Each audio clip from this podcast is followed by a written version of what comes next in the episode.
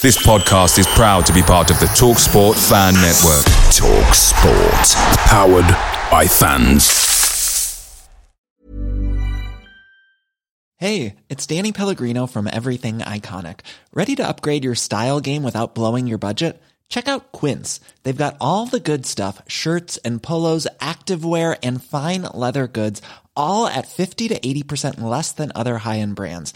And the best part? They're all about safe, ethical, and responsible manufacturing. Get that luxury vibe without the luxury price tag. Hit up quince.com slash upgrade for free shipping and 365 day returns on your next order. That's quince.com slash upgrade. The TalkSport Fan Network is proudly supported by McDelivery, bringing you the food you love. McDelivery brings a top tier lineup of food right to your door. No matter the result, you'll always be winning with McDelivery. So the only thing left to say is, you in? Order now on the McDonald's app, and you can also get rewards points delivered too. So that ordering today means some tasty rewards for tomorrow. Only via the app at participating restaurants. 18 plus rewards registration required. Points only on menu items. Delivery fee and terms apply. See McDonald's.com.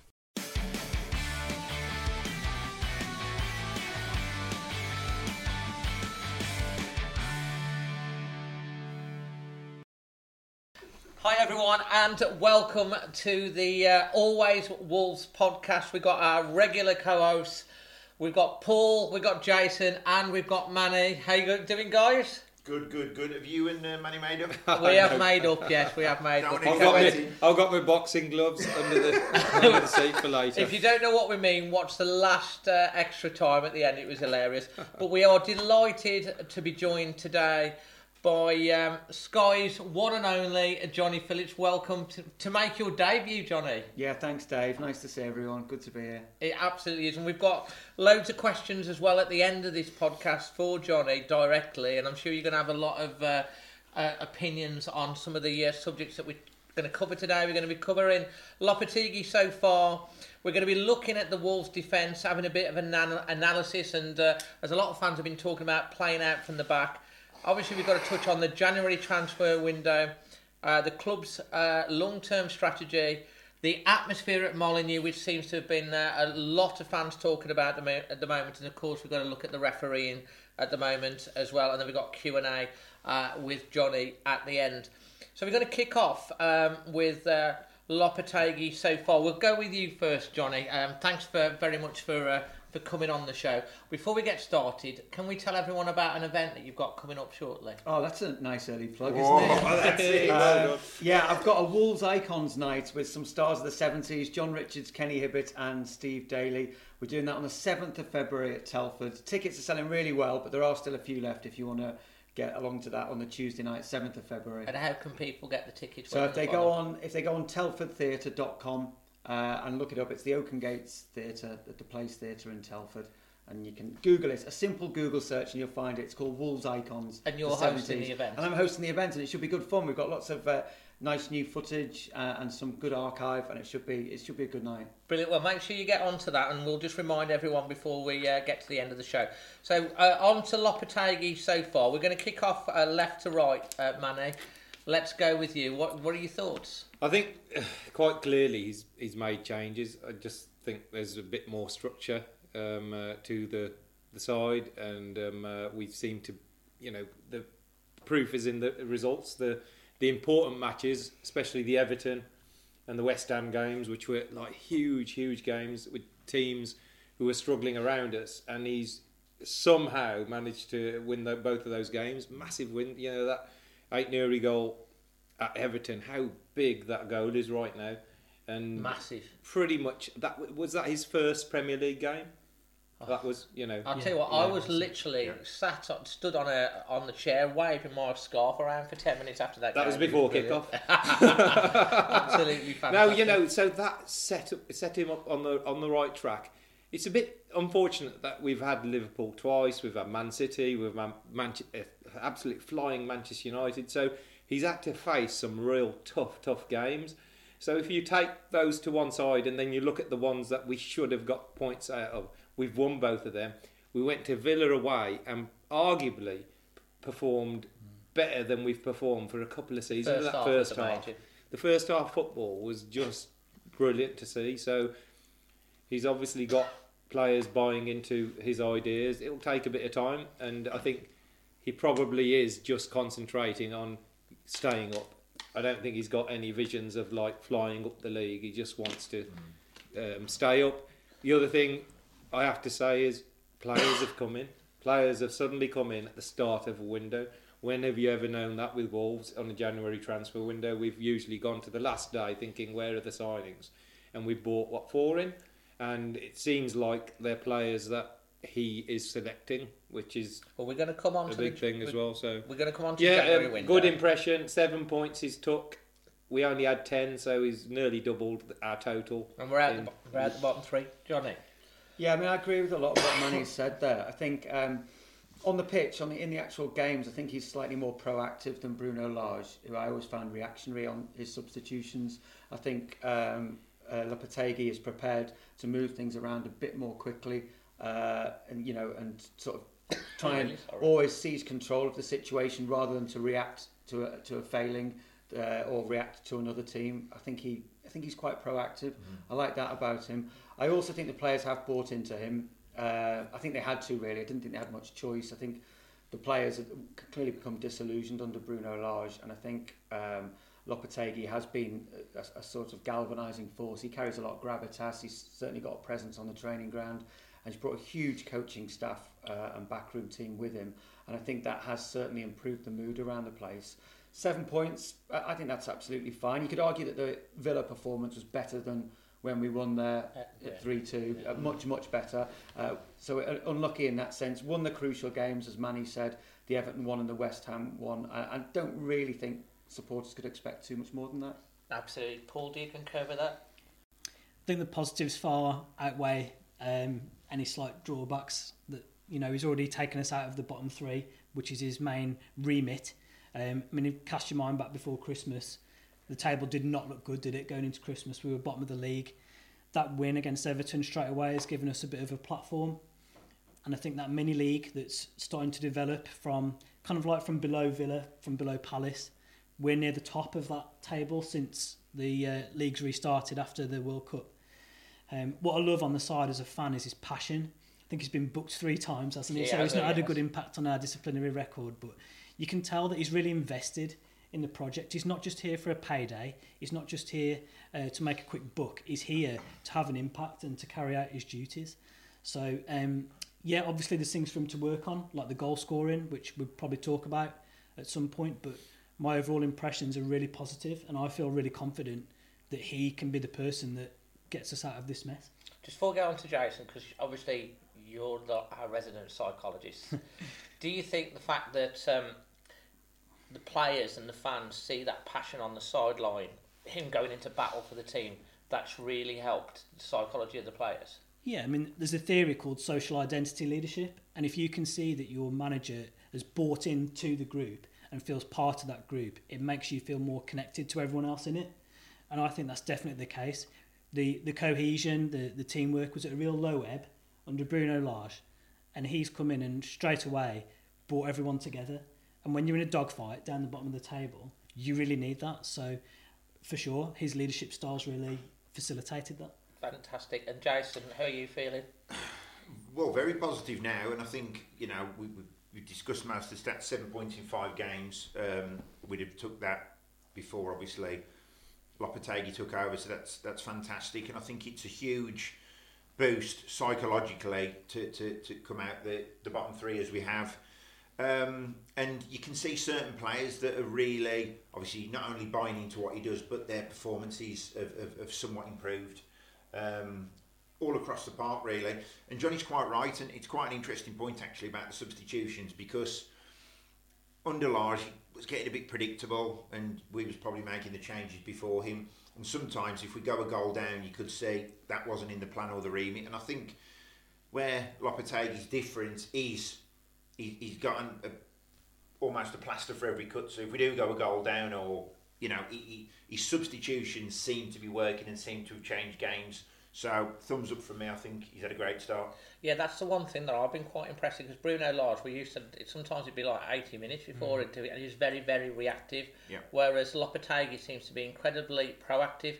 And the other thing as well, I mean, the, at the start of the season, Johnny, just to finish this bit, the um, the Wolves bench, you looked at the Wolves bench and it was threadbare. Now Yeah. you look at the bench and you're starting to think that we've got options. Yeah, absolutely. And in in, in defence of Lars, he never really, out of all the managers since sort of Nuno's time, the three of them, he was the one that probably had the weakest squad affected by injuries. So there wasn't a lot he could do about that. And uh, Lopetegui's come in. A big part of Lopetegui signing in the first place was assurances on the transfers. So that, that, that that's hand in hand. It's not that they've suddenly given him a load of money. He was wouldn't- basically, yeah, he wouldn't have come. unless you back me up." Absolutely, he wouldn't have come. He had a list which he presented to Matt Hobbs, uh, the sporting director, of players he wanted. I don't know how many on that list he's got. I don't know whether the names have correlated with who's come in, but certainly uh, the players are coming in, and it, it's it's down to him. And you're right, there are options, uh, and we, we just do look a bit a bit more solid on that bench because you're right, threadbare was the word to use. There was nobody to turn it a game in a positive sense uh, at the start of the season, and there certainly are people now. Absolutely. So, generally, a thumbs up there from everyone on what's going. Obviously, it's still early doors. It's still small baby steps. But I think what Manny said, um, you, you know, it's about like staying in the division, and then you can see where he can really take us uh, next season. Uh, one that's got put on here. Um, I know this is uh, a lot of fans have get really, really frustrated with this, and that's the uh, looking at the defence. I know we've brought in Dawson. Um, but the playing out from the back. We'll go with you first on this one, Jason, because I know you've got views on it. Yep. Starting with Dawson, I think that's a very astute signing by the club on the basis that not only is an experienced defender and knows the league very well, he also gets forward and attacks well. He's got a, a fantastic goal scoring record for a centre half, and I think that's what we've missed offensively. Um, where you know we can get someone up like like Dawson and he can pop up with a few goals this season. Um, and equally, he's not afraid to put his head in at the back. He's an old traditional centre half, and I think that you know. And yeah, I've got my I love Conor Coady t-shirt on. No, how how have you got it on? Because I'm no, really I, love to no, see it. no, I haven't. No, I, I, I've got it onto. You've uh, got it on it, to it that. doesn't fit anymore. But on a serious note, with, with, with Coady, I think at the start of the season, under Lage, we did miss him. Now it, it, it's completely different. The, the defence does look more galvanised. Collins is getting better game by game. I think there may be lacked a little bit of leadership. It's a young defence, and I think we'll get that out of Dawson. I am thinking now the defence does look better, uh, and, and I've got more confidence in Dawson. With regards to playing out from the back, I understand that's the the way football's going. I understand why they do it, but sometimes you've got to look at the, the mistakes Sá made um, uh, against City, and and, and, and it, it's pretty unforgivable, really, because that's a simple pass which which Under no pressure. under no pressure at all didn't work out. They scored, and you can't listen. If you make a mistake against Man City, you're going to get punished. If you make a mistake against eighty percent of the Premier League clubs, you're going to get punished. You know. It, so it, I think a lot of us, our hearts are in our mouth, but I think it's equally down to the personnel that are doing it. So I think, listen, and I, I mentioned this on the podcast the other night. If Moutinho and Neves, for example, listen, you can play a ball to them. They've got three players around them. They'll find another player. They've got the experience, the knowledge, the know-how um, uh, to do it and get out of these tight situations. Where some of these young defenders haven't, and that's my only worry. And sometimes when you play that style against a Man City, Liverpool, Man United, listen, you put you, you misplace a pass by a millimetre, it could cost you a goal. And I think that's the thing. And then when it doesn't work out, all of a sudden they hoof it up anyway and lose possession. And it's back at you. Uh, Exactly. So you just think, right, you know, I'm sure they're practicing it every day. It, it, when it works, it looks great, and I can see why they do it, get the ball into midfield, etc. I, I, I can see that, but it doesn't stop your heart from being in your mouth when you've seen it happening. Absolutely. Now, Johnny, I really want to hear your interest in a thought and analysis on on this in terms of like the uh, the defence and the playing out for the back. How do you see it? Is it an evolution at the moment? Yeah, I think it's at very early stages. I think ultimately what Lopetegui wants from his defence is not what he's got now. And in, in that sense, I'd echo Jason's thoughts on having the right personnel. The, the, the personnel to do what was happening against City isn't there yet. And I, I think that's probably what frustrated a lot of people. I think Kilman and Collins very much in the early stages of the development uh, and, and can improve and, and should improve. They won't stay in the team if they don't. Um, Dawson is, is more of a traditional centre back, as Jace was saying. you're not going to get him playing out the back or anything like that. Um, you know, he's, he's no Franco Baresi, but he's definitely a really solid Premier League defender who add a bit of voice and a bit of uh, a, a bit of authority and calm in the defence. I think needs must at the moment, and we've got to be really careful and pick and choose when to start playing it around. Obviously, as soon as you play it out the back, it makes the pitch bigger straight away, and it brings your fullbacks and the, the midfielders into play, and it gives you better options going forward. But the personnel needs to be spot on, and it's something that perhaps needs to evolve over a pre-season rather than mm. in the middle of a relegation battle. Absolutely. And Manny, your thoughts? Yeah, I mean, if you look at Bueno and, and Collins in particular, they're young players, aren't they? They're young. They're still learning the art of defending, uh, let alone um, trying to ra- uh, you know retain possession whilst being pressed by Mahrez, De Bruyne, Grealish, and, Yeah. and and everybody. And it's it's a tough job. And like Jay says, one little mistake. What didn't help was Jose Sá made a, that was nothing to do with the defence. That was just a horrific error.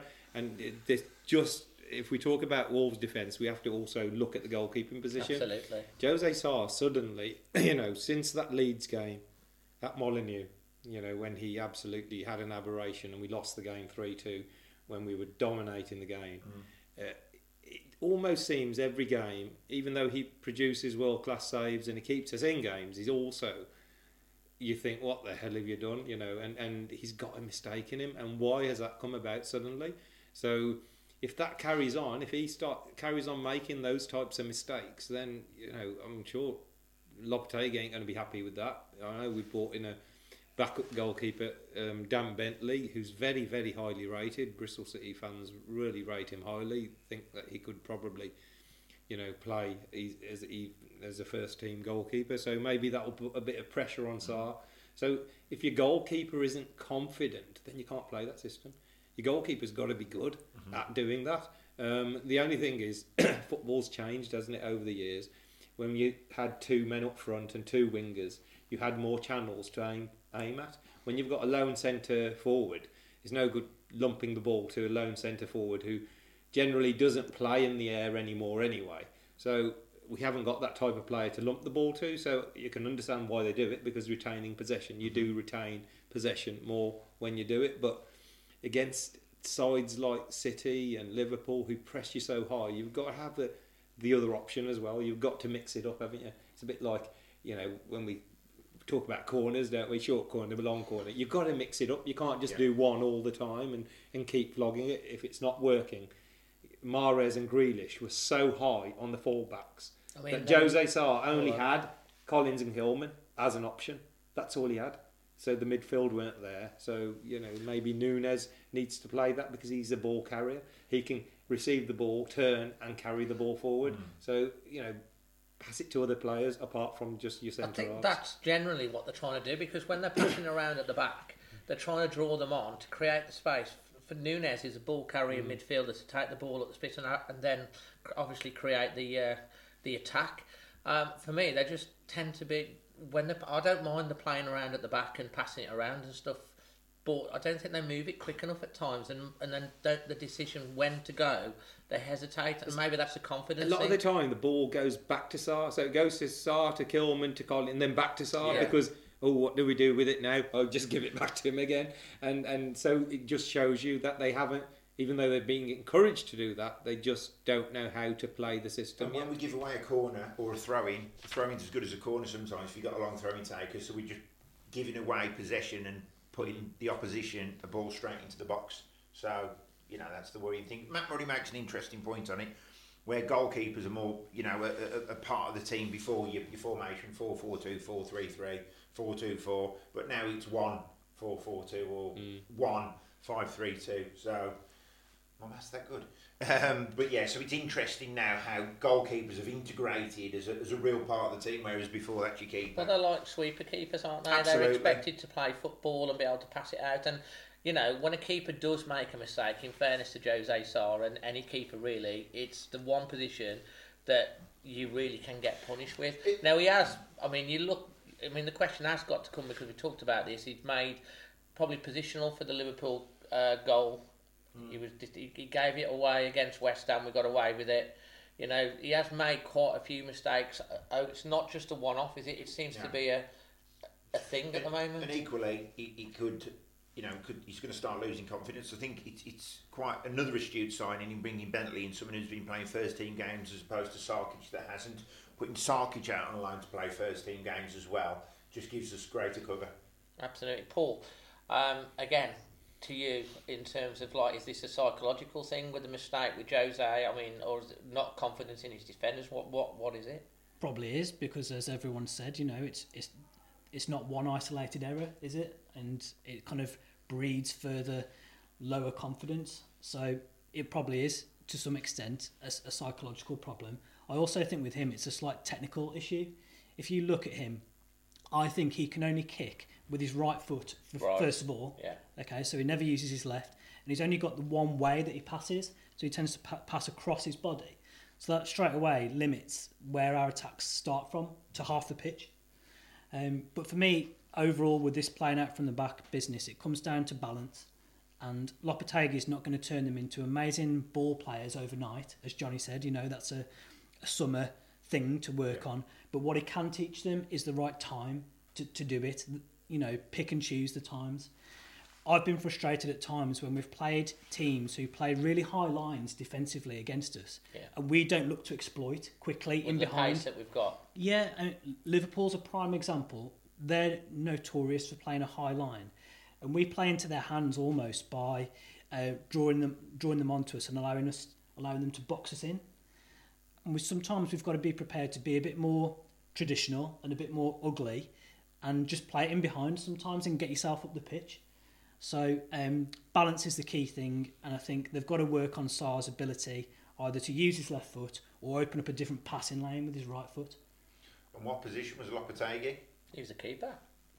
So that's surely an advantage in, in the development of Sá as well. Well, I would think so. And, I- and, and obviously the signing of, uh, we're going to move on to the January transfer window, and it brings us on quite nicely because Dan uh, Bentley signed yesterday from Bristol City. He's got over 400 uh, league games under his belt. He's, he's worked his all way up from League Two, League One, Championship. Apparently, he's a good penalty stopper as well. He's saved 13 penalties, saved two in a playoff final uh, for, um, I think Southend against Wycombe. And he was talking to Wolves uh, about how it's been his dream to earn the right to be part of the Premier League. Now, he said that he knows he's not coming in directly, but he's there to put pressure um, on uh, Jose, which is hopefully going to improve him as well as Dan Bentley himself. Um, Dan Bentley as- as a signing, what do you think? It's an interesting one. I've seen quite a bit. Was he the lad at Brentford? He used to be at Yes, Brentford. was, yeah. I saw a lot of him then in, in, when he was at Brentford and all that. And there were games where he was absolutely phenomenal. Uh, and I just remember, I remember going through one season watching Championship football for Soccer Saturday, thinking this is the best keeper outside the Premier League. He was phenomenal. And then within a couple of years, he was starting to make more mistakes. And I thought, right, that's why they haven't touched him in the Premier League yet. That's why you know there would be the odd Thanks, thing Johnny. on. And I think, so I could see, I could see, I was, I went, I went, yeah, I went through a period thinking, why is no one touching him? Why is no one taking a punt? To thinking, ah, that's why they're not taking Yeah. a punt.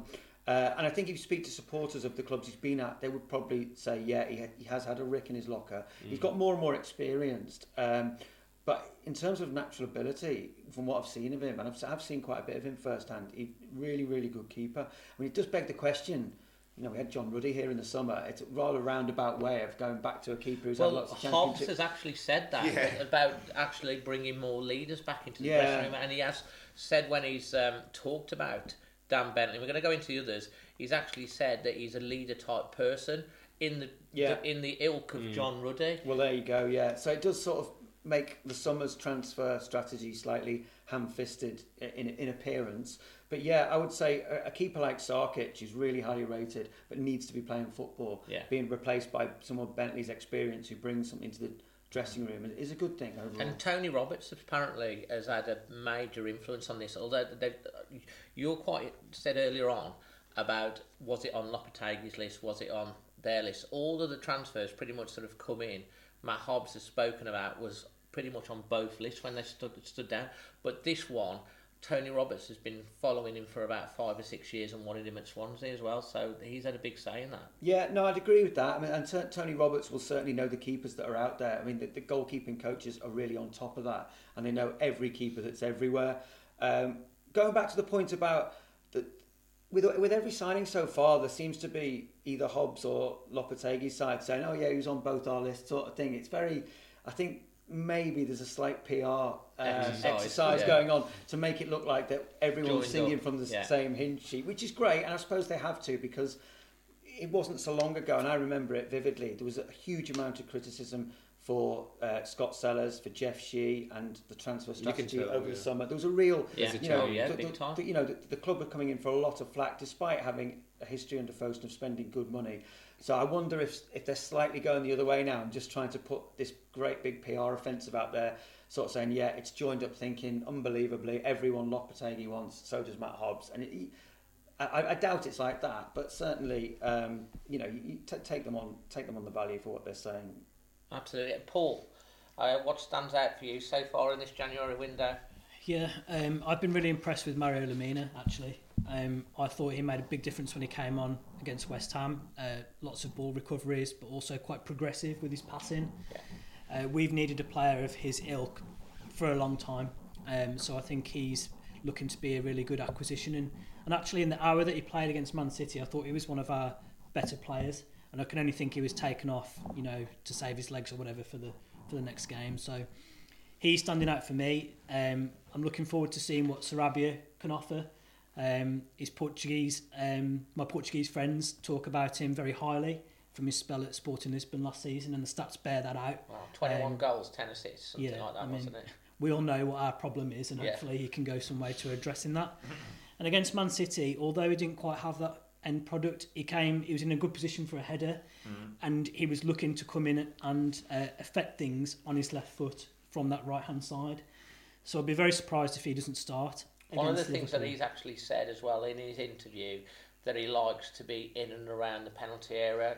You know, he's not an out and out striker as such, but he likes to create and score goals. And I think we saw a sign of that, like you said, at the uh, Man City game. We have. I mean, we've got some really good technical players, but what we need is players that can hurt other teams and actually have an impact. And hopefully, and, and for the fee that we've got him for as well, it's it's real like low risk transfer. So I'm excited to see what he can bring, and I've been impressed by Lemina's early appearances. Fantastic. Manny, over to you, your thoughts? Sarabia and Dawson cost us eight million quid between the two. It's unreal, isn't it? It's, it's, um, considering, you know, Guedes, you know, thirty odd million. Silva last year was it a year before that, thirty five million. Some of the money we've like really just almost thrown away. Let's be honest, we have thrown it away. Silva, you know, they might Silva might come good, but we have that seventy million quid there. So eight million quid, you're getting two players, and straight away, Sarabia for me, he was in the box. He was in the box. He wasn't just a winger. He was in the box, and he actually talked in his interview about getting closer, getting closer to the penalty area. Which is something if that you if you want to score, you've got to be in the penalty area. Wow, what a eureka Imagine that. moment! You know, imagine our forwards thinking that. And, Yeah. No, but it, it, and he showed it. He got in for the, that cross came in, and he was the one darting to the near post to try and get a header in. Um, in that first half, uh, none of our forwards got anywhere near the penalty area. So I'm really looking forward to seeing him. I hope um, Lopetegui seems to like have put his faith in Hwang, Jimenez, and Traore for a few games now, and bar the odd goal from Raul, it doesn't look like it's working. So Podence has to start. He Oh. scored nearly half our goals, and Sarabia, the new signing, has to start. We've lost uh, Boubacar Traore, so Lemina coming Shame in. about that. Like him Yeah, he's a good player, but Lemina coming in, Yeah. who can tackle, get about, and and and win the ball. That's that's a really good signing as well. So it seems like they're making signings that it's not all about going to you know the big leagues or the big teams and just buying the best players for lots and lots of money. Uh, they literally and those three players, Lemina, Sarabia, and and um, Dawson, and Dawson possibly probably could be our best signing because the situation we're in, you know, when you look at where we're in and we're in the mire Yeah. and we're, we we're bottom of the league, you need proven, experienced, know how, get around the young players, G them up, and he mentioned you know mentioned the Conor Coady word, but that's what we he's Well, our he's our Conor Coady replacement, isn't he? Let's be A be bit like the goalkeeper's our Ruddy replacement. Yeah, he is. Yeah, I mean, let's be honest. I mean, yeah, that transfer strategy was. We, you know, a lot of leaders went, a lot of experienced Saiz pros, another Boly, Sais, Ruddy, Coady. They got rid of a lot of experienced players, and now it seems like we're let's bring some in again. Yeah. So you can't blame Lopetegui because he wasn't there back then when those decisions were made, but he has quickly realised we need more experience. Even Lemina, you know, he's been in the Premier League before, and um, uh, so far so good. But it can't end here because we need somebody to put the ball in the back of the net. Absolutely. Now, interesting that you um, you say on Dawson because obviously I did uh, I, I, when it was announced. I always do a video on the new players, and so many West Ham fans commented on that. Some in tears, gutted. Look after, and they call him Ballon Dawson. Apparently, over in West Ham, you probably know. We'll be calling him Les Yeah, Dawson no, next week. you know, he ca- he went to West Ham, and they were like, who? And it, over the last two or three years, most West fans say he's been their best and most consistent player, and they're basically they've they've wished him well. Yeah. Um, but they are gutted, so that's that that says a lot about the guy. If you thought the only way to get a more defined jawline with natural looking results was through surgery, think again. Juvederm Volux XC is a non surgical injectable gel filler that improves moderate to severe loss of jawline definition and can help you achieve natural looking results with little downtime. Even better, this improved definition lasts up to one year with optimal treatment. No maintenance required. Improve jawline definition for a smooth, sculpted look with Juvederm Volux XC. For important safety information and to find a licensed specialist, visit juvederm.com. That's J U V E D E R M.com. Not for people with severe allergic reactions, allergies to lidocaine, or the proteins used in Juvederm. Common side effects include injection site redness, swelling, pain, tenderness, firmness, lumps, bumps, bruising, discoloration, or itching. There's a risk of unintentional injection into a blood vessel, which can cause vision abnormalities, blindness, stroke, temporary scabs, or scarring. Talk to a licensed specialist to find out if it's right for you. Away days are great, but there's nothing quite like playing at home. The same goes for McDonald's. Maximise your home ground advantage with McDelivery. You in? Order now on the McDonald's app. At participating restaurants, 18 plus serving times, delivery fee and terms apply. See mcdonalds.com. Um, yeah, Jason.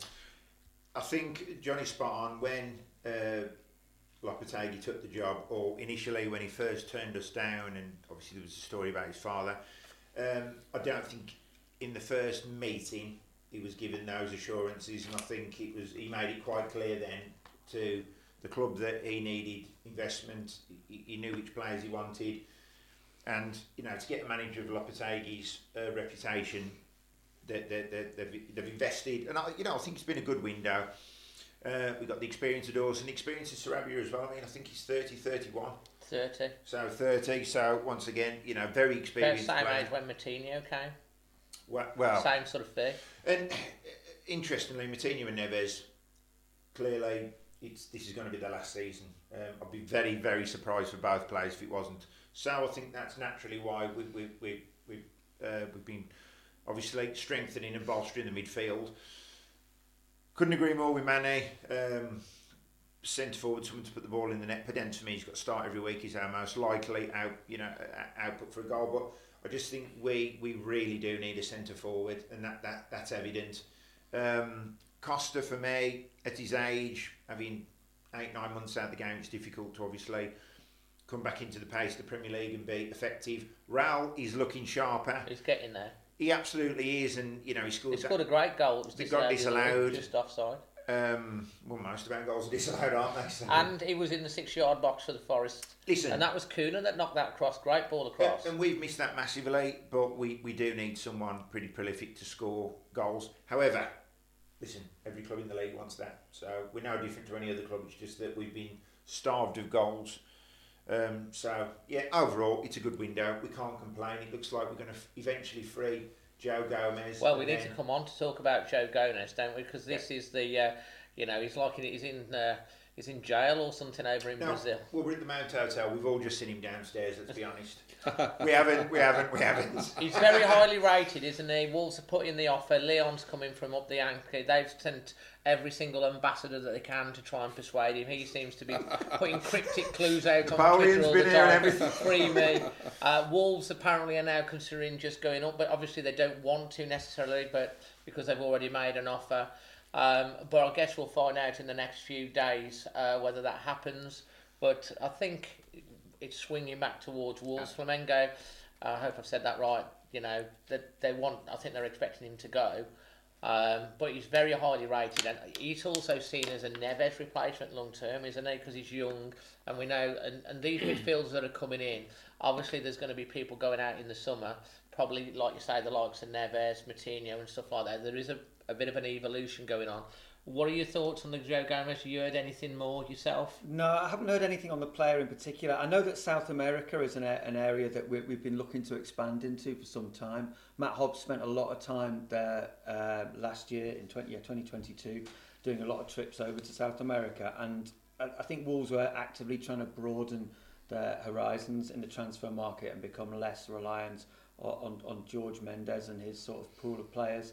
Um, so it would it would fit in with that. As for the player himself, I don't know much about him. I'll be brutally honest with you, uh, or how likely it is that he can uh, that Wolves can bring him over He here. can be freed. Yeah, he's, he's almost the you know uh, the only thing I would worry is that i- if it does eventually happen, there's been such a campaign on. Oh, the, yeah. He's gotta be expectations are gonna, the expectations are going to be so high. Yeah, I mean, he, he could be hopeless. We don't know.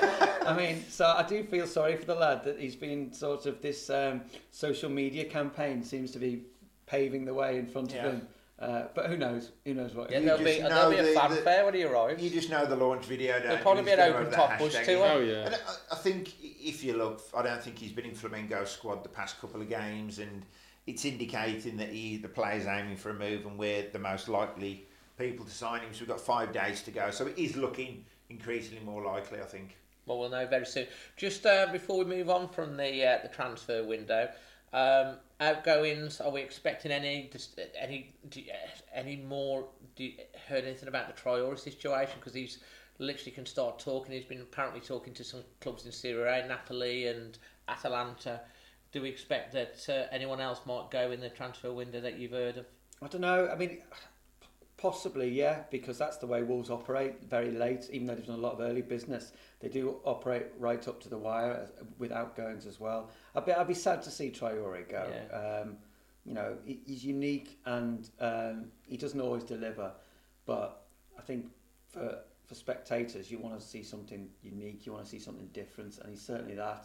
Uh, I always, every time Traore plays, I always think, well, something might happen here. And he, I'm, not, I'm not saying it does these days, but I'd still rather have him in the squad. I'd always have him in the squad, always have him, even if he's not playing, I'd always have him on the bench. Uh, I think if he goes, you know, we'll probably look back and think we had, had some great moments with him, but he Not enough. Possibly not enough. I, I just love, I'd love him to, you know, fulfil what's there. I'd love him to unlock something.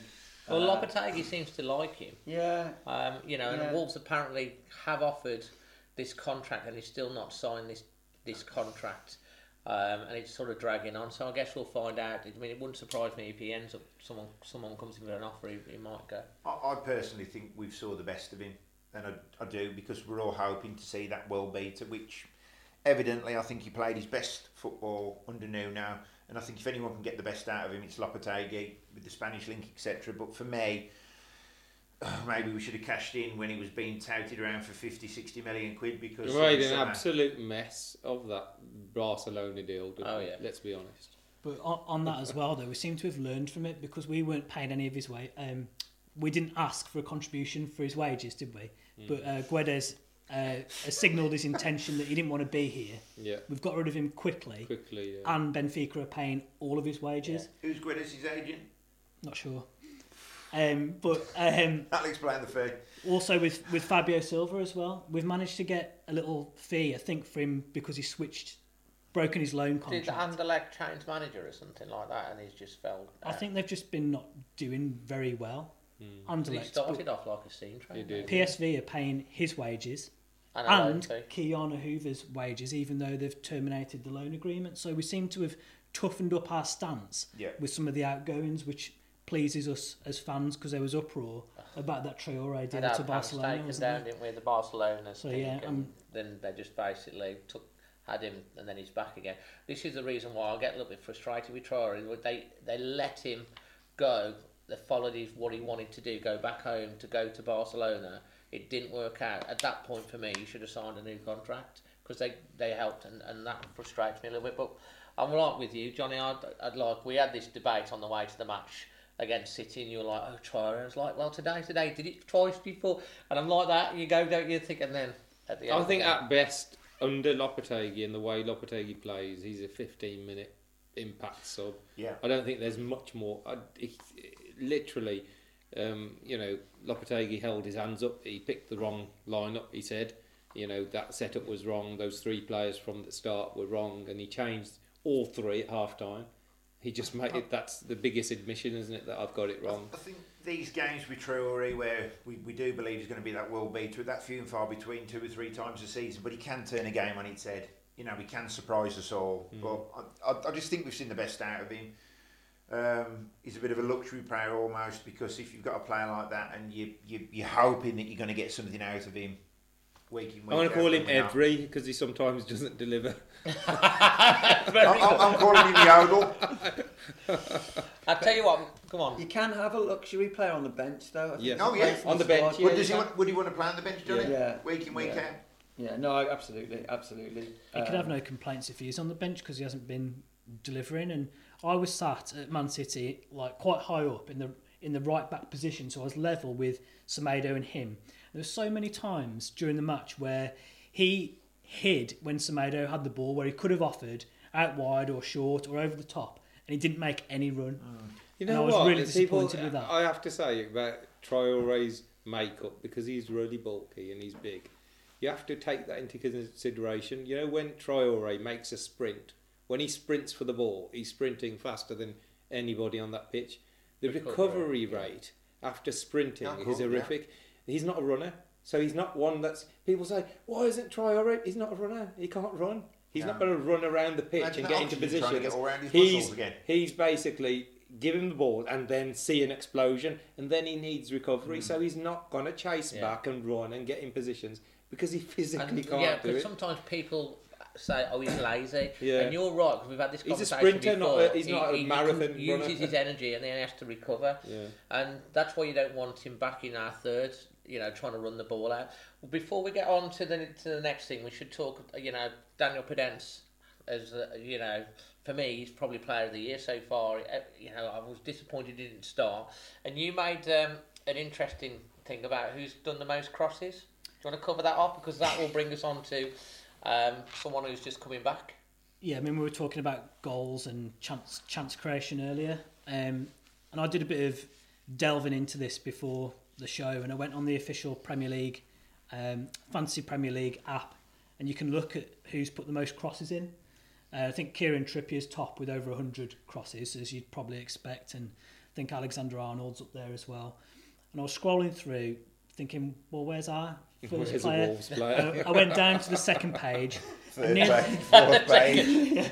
and near the bottom, we're actually on the second page. yeah, It was Johnny Hancock's basically. it's Robbie Dennison. But yeah, halfway down that page, uh, our player who's put the most crosses in is a player who's not played since West Ham in October, and that's Pedro Neto. So it just you know we're wondering about where the goals are. Well, if the ball's not coming into the box, that's where you score goals normally. Yeah. So I just thought I was flabbergasted by that stat that the person who's put the most crosses in from our team hasn't played since October. And uh, and Podence, who we talked about, put I think an Instagram story out yesterday, and Pedro Neto was with the group and stuff. So he's getting close. So he's almost going to be like a brand new signing when he comes in as well. And, and you know, so uh, how far do you know? He's two, three, four weeks max. Hopefully it's February, but I hope that um, Lopetegui uses him in a different way to what Lage He wanted. put him on the wrong side, didn't he? Yes, I want to see him out, out on the left where he was playing so well under Nuno, running at his fullback. That that's his strength. Lage wasn't getting the best out of him, so hopefully, like you say, he could be like the old cliche, like a new signing. Absolutely. Right, well, we're going to go on to the next one. Um, something that you sent on for the agenda, which I think is quite an interesting one, and that's the club's long-term strategy. What are you, your thoughts on that? I just think it's been an interesting season because if you go back to the summer, there were a lot of noises being made um, about how Wolves were going to be uh, self-sustaining and it was going to be they were reining in the sort of um, the spending and they were trying to generate th their own income. And then all of a sudden, as the summer ended, there was a huge outlay on players, and then we've had a change of manager and a huge outlay on him and his coaching staff, and more of an outlay on players. And I just think it's fascinating the way um, that the way that's changed or the messaging has changed and yeah. turned around, uh, and seeing where the club are going. And we are, as we sit here now, if you think back to it, so although we're continuing to spend money, we are as far away from the top as we've ever been in the Premier League under Fosun. I remember, and, I, and he probably probably wishes he hadn't said this, but I remember Jeff Shi saying, you know, you want he wants to challenge up at the very top, and I want to be compared to City eventually, and all the rest of it. And we're a long, long way away from that. Nuno sort of touched the, the, ceiling that you, you have to sort of break through to get into the top four, but never never really threatened it. And we're, we're miles away from the best under Nuno. But we're continuing to spend money uh, and we're continuing to invest. So it makes me think, well, Fo- Fosun are 100% invested in the club, um, but the long term strategy, uh, is it still the same or are they going to have to temper that, realising that breaking into that top, top bracket is just nigh on impossible?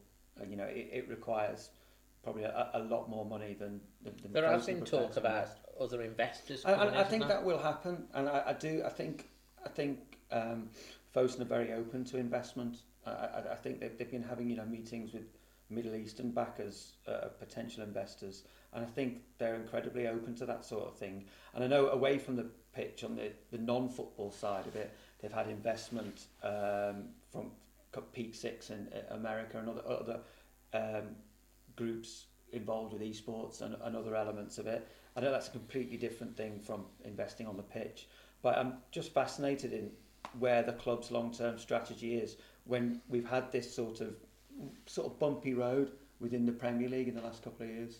Absolutely. Manu? Something has suddenly changed, hasn't it? Let's be honest, Yeah. because it was pretty clear after watching these Ask Wolves interviews as well over the summer. You know, it was pretty clear that we have to be self-sustaining. That maybe someone like Ruben Neves, everyone was expecting him to leave for a big fee and then reinvest that money and buy players. Here we are. Neves is still there, and we've bought. It, I, I honestly, I can't believe how many players we've bought, really, and the money we spent. It's it's touching like two hundred million quid. You know, Cunha, we haven't obviously seen him on the in the side That's from the start. million in the summer. So that's a huge amount of money. Have we spent more than Arsenal and City? I saw. Yeah, we, we spent. We, we were right Literally, yeah. Oh, yeah. City have yeah. hardly spent. Like you know, they they, they bought one player, which who's an absolute freak, aren't they? and that and that will do for them. But um, uh, yeah, something's changed. So am I? Uh, uh, it got me thinking that has there already been fresh investment? Yeah. Has there already been somebody who said this is a, we will invest if we see obviously some ambition from you guys as well. They don't want to put into a club that's gonna you know buy, sell, and then buy. And um, and it seems like something has happened, and, and obviously Wolves haven't made any announcements or anything, but I'm pretty sure already there's fresh investment. Because remember, that's what Fosun are investment company. They will always look for capital. They will always talk to people. They will always grow themselves by not using their own money. That's how they're successful. They use other people's money, you know, and, and get them into the group, and, and that seems to have happened. And, and I hope now they can redirect just a tiny portion of that money and improve some of the facilities at Molineux as well. That's a You good know, point, actually, it- 'cause, uh, because if we fail on the pitch now, you can't say it's down to the lack of investment. You can't this season, can you? Do you The think amount they've of been, money do we've, you think they've also spent. like been shocked because obviously you know up until February last year, Bruno Lage, we were I remember going to Arsenal Yeah. away, winning one 0 Um, it was a game that we were pushing, even thinking about lost, top yeah. four at that time. We were fifth when that goal Fifth, went in. I know. 1 0. And then they got the equaliser, and then saw you know he tried to palm it away, but he palmed it into the game. They win the game two one. It was a you know, and and then it just the rest of the year just seemed to other than um, the result against Villa, it just went down and down and down. And then obviously I think they were quite confident going into maybe this year. Okay, reset. There's a lot of arguments like what you said about Bruno Lage. You, you, you know, he had a lot of injuries. This it sort of bought him extra time and then they've made all the changes in the summer, and we've had such a bad start. And it's like if you get relegated out the Premier League, all that investment that they've put in mm. up to this point, it's back to square one again. And it's like, oh, we may need to strengthen. What's your thoughts? I think any investment has been long overdue. I mean, ever since we've been promoted, really, it's been Neves, Moutinho, and Dendoncker as our midfield yeah. three up until this season. So and the back three was the. Uh, pretty much the same as well. Exactly. So any um, any funds that we've that we've spent, you know, over relatively recent times have been generated through the Jota sale and spent on um, Fabio Silva, Semedo. Other than that, really, we haven't spent a, a huge amount. So it was needed, and I agree with you. Actually, I think some alarm bells have been ringing since probably since March, April last year, and they've thought, okay, all the stuff that we've done to get here, it's going to go out the window if if we drop down. So I don't want to say the panic button's been pressed, but they've been forced into taking urgent action, and it has been it has been needed for a long time. And do you think that comes from the chairman, um, from Jeff being maybe a little bit? I mean, he's not nice chap. He's quite quiet and stuff mm. like that. I think maybe because if, if you don't invest in the Premier League, you, you go backwards. Don't you? I mean, well, where do you, I think when Jeff originally made that comment about competing with City. I now, at the start of the season, I thought you meant Bristol City. Because, uh, but uh, listen, on a serious note, um, the investment has been evident. They have backtracked clearly on what they said where um, it, the, the club was going to be self-sustaining. Um, they've, they've, they've spent a lot of money. But the players have spent a lot of money on. There, there was a massive, massive reliance on Mendes, and I think with these overinflated fees, which comes with dealing with Mendes, I think they've got to look beyond him. Um, Mendes, you know, unless it's Ronaldo, he's not going to have interest in a player mid to late thirties, and you know he, he, he, he wants the young players coming through. He wants this uh, from from from from abroad um, with these fees, and I just think we've invested very wisely this summer. So I just think maybe and hopefully they're moving away from him. Yes, it was great to sign certain players like Patricio for the price we did back in the day and Moutinho and Neves and finding these gems. But equally, he was chucking a few Duffins in as well. And then you've got to look at Silva and Guedes. And the money we've spent on them is quite frightening, especially when you look that we have been spending more money than Arsenal and City. And we're a club that was staring relegation in, in the face. Yes, it was early doors. Um, and, but we're still in, you know, we're still in and around it now. Oh, yeah. And you've got to think of, of the consequences of relegation. You've only got to look at if a club like Everton goes down, a club like Wolves goes down first couple of seasons, uh, in the Premier League, when we, you know, two seventh place finishes clearly punching above our weight. To get anywhere near that, there is going to be a huge level of investment. When you talk about the facilities with regards to the stadium, it's a chicken and egg scenario. Do you know, especially from the supporter base point of view, if we start building stands, we should be investing on the pitch. But listen, the investment on the pitch has been evident. Um, so yeah, I just think we need to move away from, from the reliance and, and the money that we pump into to Mendes. To use an analogy, really, it's going back to like when they were just taking the short corners all the time. It's predictable. It's predictable. You need variety. You need different options. Mendes is still going to be there. You know, that, I mean, you know, they've got an Fosun have got an investment in Gestifute, haven't they? Anyway, but like it's good to see, like you're saying, them looking at the South American market. We bought yep. in two British players as well in this window, so there's a bit of options there. And the fans were getting really, really frustrated. We've talked about it on this podcast. You know, you know, striker situation before Raul got injured. We, we were saying if he ever gets injured, we're in trouble. We're pretty much in the same situation now, aren't we? You know, we're on course to have our lowest goal scoring season. Why do you history, do it every podcast? In the history, in the history of in Wolves. the history of Wolves, I think it's twenty three. Is that the lowest we've ever yeah. scored? Ever? We've only got to twelve. And Podence has got it's, five. We're past. We're past what, what, what halfway. was that stat the other day? So, uh, Premier League clubs centre forwards scoring goals. Yeah. Was it we haven't had a, a centre forward score a league goal for 12 months. Yeah. Since March, Watford at home last Wat- year. Watford at home A, a, a centre forward has only scored had scored no goals hmm. in front of the South Bank last year. The, the one I heard was that Sorry, Erling, guys. Erling Haaland with his left foot has scored three more goals than Wolves all season. Erling Haaland with his left nostril has scored three more goals. He is, he is a beast. And that's the easy stat trick. I said this. That's the easy stat trick he'll ever score in his career. By the way. Now we have got to say because we, you know, when because we'll try and reflect the mood and stuff like that, and you know, we've been panicking and we're worrying where's the investment. They need to go. You know, what's happening, the, the managerial situation, everything went on, and it's like it was really scary. But you do have to give Fosun some credit. I've always like tried to say, look at what they've done when people are doing all this Fosun out. It's like, oh, hello, give your head a wobble. Look where they took us from, and look where we are now. Yeah, maybe their strategy has had to make a change, but they have listened and they they've gone to Lopetegui and, and they are backing the manager and they are investing the funds. So as you rightly said, they're still very invested mm. in Hugely. In And, yeah, they are. and are. I've said there's not a queue of billionaires waiting to buy Premier League clubs, and Everton are going to, you know, they, they've just gone up for sale, haven't they? And, and they're probably expecting someone to pump three, four hundred million into a. It's, it's not going to happen, and there isn't this steady flow of billionaires. So these Fosun out people, you have got to be very, very careful what, What you you wish, wish for. for, yeah. And and they do seem to listen. I think these Ask Wolves that, that Johnny does. Um, Johnny's been a part of. I think they do show transparency just because they're not. How coming many out- clubs have done that? well, really? but, but just because they're not coming out every week, and the, social media is a different world now to, to as it was six or seven years ago, where the club would be putting a lot more information out, and now they don't it's a done deal. But it comes out then through other channels.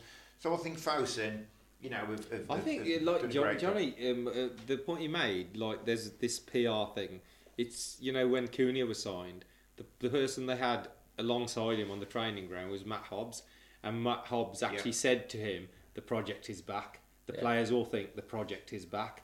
And that was complete PR, wasn't it? That was And that's what you and showing it to the fans that we now care. You know, you had this Sellars figure that you didn't like and you never heard of, and Yeah. you know, the, after the Dalrymple and Thelwell days, we had no communication with the fans. So suddenly Matt Hobbs is being a bit vocal and he's doing a few interviews and he was on Twitter today, I think, doing an interview. So it seems like there's a conscious decision that they've actually listened to the fans and thought, oh, the fans ain't happy with us not talking And to them. I don't them. think they was afraid to make decisions. I, I with Scott Sellars, for example, I, you know, if if if Lage hadn't been sacked and you know he hadn't been sitting there with his dry whiteboard and we hadn't all give him loads, I think he still might be in a position at, s- somewhere in the club. Personally, I might be wrong, I think but he was I, he was offered another position, but he decided, you know, he wanted to get out really, and it was. so. I, I, I just think now that, that you know they are they aren't afraid of, of making a decision.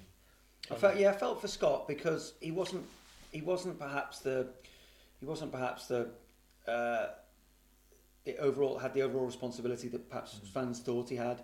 Um, certainly, he, he got a great reputation for the work he did with the academy Yeah. and at academy level. We see him now, he got in. them Bakisa, Bueno, and so was- many players. and he did a, he did a fantastic job there. I think Matt Hobbs, as you sort of alluded to, is a better communicator perhaps in public, and I think that's one of the things that have um, that, that's helped him Yes. in his rise to this level. Um, that he's probably a, a little bit better communicator than Scott, who just just naturally wasn't particularly in, in the communication business. It wasn't his role, and I think that probably counted against him. Um, you know, whereas Matt Hobbs is far more comfortable with a microphone thrust underneath him. Yeah. Uh, definitely. I mean, when you when you talk about the Fosun out crowd, uh, it, does that still exist? Is there is there a, Well, is there I still think a- it's less so now I, because I'd, of the I'd be investment, astonished, yeah. you know, Oh, because listen, when you look at the there is, evidence. But they're not going to show you that, you know, social media, for example, the Fosun out crowd are there, but you're not going to see people's faces, so it could be anyone naturally putting it. But they do exist. But equally, if we was top of the league, why aren't we in the champion? Why aren't we winning the Champions League? Why haven't we got this? Why, why haven't we signed him? Why haven't we signed that? It's never ending. It's never ending. can never So- please everyone. That's the yeah, the, can't. nat- the the nature of the beast. To be Course you fair, but I mean that's quite an interesting uh, one to talk to. Obviously, we'll have to see if there's any more changes at the top uh, end of the uh, in the boardroom f- uh, for next season. But I think there will be. Yeah. Yeah, I think there. will- I think there will Johnny be. knows changes. something. Johnny No, knows no, no. I'm just saying. I think. Oh! I mean, I have heard. Come on, then think who's I it, have- Johnny? Who's coming in? No, I've, no, I've, I've heard it, that Jeff might be moving, yeah, I think- moving I up, think you'll moving, get- and uh, we, we'll have a new a new chairman who might be uh, have been something to do with grasshoppers, or not, maybe. Anyway, we'll move on. Um, well, it- well, you started a little bit of a thing, haven't you? What's this? Well, Johnny put out an article in the Express and Star, which is a fantastic article Atmosphere. about the Molineux atmosphere. And it's a really good read. And it, as I say, Johnny does uh, a column every week Yeah. for the Express and Star. And then following that, Russell, because I'm on the Matchday Experience group, puts in the WhatsApp group your article. All right. So this is where it's all come from, basically. So we talk, put it in the thing. It was a good article. It got put into the Matchday Experience group, um, and then obviously asking for feedback uh, on regards to this, which is quite right because obviously we, it was a quite little debate on there. I think it was Kieran who was, I think he said on the Matchday group, they put something on Twitter about the uh, thing, and that's created a bit of a thing. And then obviously it's it started a real discussion. I talked to Russell about this uh, before, and he says, "Well, can you have it on the agenda?" Because he, they really, you know, want to make the atmosphere at Molineux better. Um, where it's going wrong, what's they, what can they do to improve it? You know, where does it come from? We had a bit of a, a talk. That's when Manny came round my house the other day, Man, knocking yeah, on the. yeah. We had a bit on of the- an We had a arg- bit of a You know, discussion. my, my point was I went to Man City, and this still for Wolves fans especially. When you go there, this is the city of the champions. The you know this is the pinnacle. You're not going to play a match higher in stature than playing against Man City, and you've got to be up for it. When you're down the bottom, I think it's everyone's. Uh, that's the type of fan I am. Everyone's responsibility to buy into it and get ready to give absolutely everything. And it was still nil nil, and it was only one nil, and you could hear a pin drop in the Wolves end. It was like, honestly, it was horrific the atmosphere, and I was like literally shouting at people around me, saying, "Why aren't you singing? You're just sitting there, standing there. As standing much as there." you shouted it down the other night. Bloody and, I, I- and, and there's this some sort of, you know, that to- I don't know whether it's we've changed and we've watched football in a different era, whether it's all seater stadium, but we've had that long enough now. So it, and and and it was there's something missing, and Molineux's been the same. You know that cup tie against Liverpool, we were absolutely robbed in that first game. Ah. It should have been an absolute cauldron at Molineux for that replay. You know, should have been. See, I thought and it was good for the first five minutes until we could, five ten until we This scored is the goal. nothing, mate. If that's if you think that's atmosphere, that's No, no, not no, atmosphere. no, obviously History, not. history tells us if we get relegated, crowds drop. Oh, obviously. Yeah. If we're not playing attractive football, or you know, I put, I put a, something on Twitter the other day uh, to say as much. Um, you look at the season 13 14 League One champions, you look at the season 08 09 under Mick McCarthy, you look at the, the seasons under Nuno, you look at the European football. Obviously, what the common denominator is from when our fan base was, as loud and the experience was as good as it ever was is, is winning football and goals and we're not, we're not seeing that. I think lockdowns had a massive, massive Yeah. contribution on a lot of things. You can talk about that psychologically, but I think it's had a, a you know, a, and we, we've struggled to almost recover from it. Um, Molineux was a cauldron. We've only got to look at Manu in the quarter final. Mate, that was the best atmosphere. Do you know That what was we was? And, it, and, and you, you can look at it as, you know, we were the 12th man and, and, and now we're not. And I was, there was some guy on Twitter the other day saying, oh, do you think there's no cohesion between the stands and that? You can't create that. You can't set a plan out to... to No. But what goes on on the pitch dictates pretty much everything commercially, uh, whichever way you look at it, off it. And while we've been playing the way we've been playing, in the position we're in, not winning as many games and not scoring as many goals is a, hu- a huge contributing factor, in my opinion. Um, you look at uh, 88, 80, Johnny, do you remember 87 to 89 under Wolves marching up the league? You know, there was only 20,000 fans in the stadium, two sides open, two stands miles away, whatever. What an incredible atmosphere to What go to. And that was my first match, and I was hooked from then. If this was my first match at the start of this season, yeah, it'd be a great experience. But Are you going? Are you going to get hooked? Yeah. yeah, you, you well, you, you, you probably would be, but I just remember those days, and uh, I think to get them back, we have got to start scoring goals, and it, it, it's as simple as that. You can't create an atmosphere, and you know we can't all be singing, dancing, and put the liquidator on or whatever people think the answers are, and then we still watch. You know what? 90 I. I, I still have to come back on that because we've just talked about oh, we're not that bad. We've got a brand new manager. We spent two hundred million pound worth, you know, on players. Our clubs in. There's still a lot to be grateful for. We've Re- And it just gives the players a huge mental lift. You wants to fight me this week. You know, Dave. honestly, you don't understand when you sing and you encourage, humans just p- perform better. You know, you've got a crowd behind you in, instead of being silent. Especially, we were talking about mistakes that people make. And it's just psychologically, it does work both ways. Yes, the football's rubbish, but that doesn't mean we just sit there silent. I've never seen a crowd like. Honestly, it was. Yeah. Di- uh, uh, Jace, it was. I felt like. Well, I think that didn't Man City as well. That the, the Man City fans aren't great neither. are They only That- started saying anything at That's a bit of a turn two. library. Let me come to Paul because again, so, you know, it's quite interesting because you would see things from that psychological perspective as well. Is that all these You know. traitors? No, no, he, he does, doesn't he? He offers He's got so much more. He's a great winger. He's got so many Like- more abilities. He's got He's, okay, he's a good little footballer as well. I'll tell you. Go on. What's the question? about the atmosphere. What's your take on that? I, I, you know, because I, I can see every time. I want to come to Johnny in a minute because obviously you you felt the need to write that article, but like I kind of sit slightly to the to the side of what Jason is. It's like I think the COVID thing. The, the lack of goals, the lack of hope, almost at a lot of time. The fact that the, the, the football is, you know, there's not a lot to get excited. The, the, it's become a malaise, almost like an expectance. When they give you get on the front foot, I s- you know, we started attacking more. The, naturally, the fans get behind, or someone gets in with a crunching tackle, and it gets them going. But uh, it's kind of like, where where are you with it? I think it's a two-way street. I think you want to see stuff from the players that get the crowd going, but I think the crowd also have a bit of a responsibility to play their Yeah. part. Um, I mean, like the theory of it, if you like, you can call it social facilitation, where people perform better in, in the presence of others. And there's experiments that show that is the case. And there's something called social inhibition, where people perform worse in the presence of others. And if you think about the playing out from the back, um, and people are starting getting jittery in the stands, that's going to transmit to the players, and it's going to affect how they think and how they, you know, how they perform. So we can we can take responsibility and give them a bit of leeway, give show a bit of patience when they're trying to do that, not get all nervous because that's only going to have a detrimental impact on the players. Um, but overall, I think um, we were both at Everton. Well, we were all at Everton, weren't we?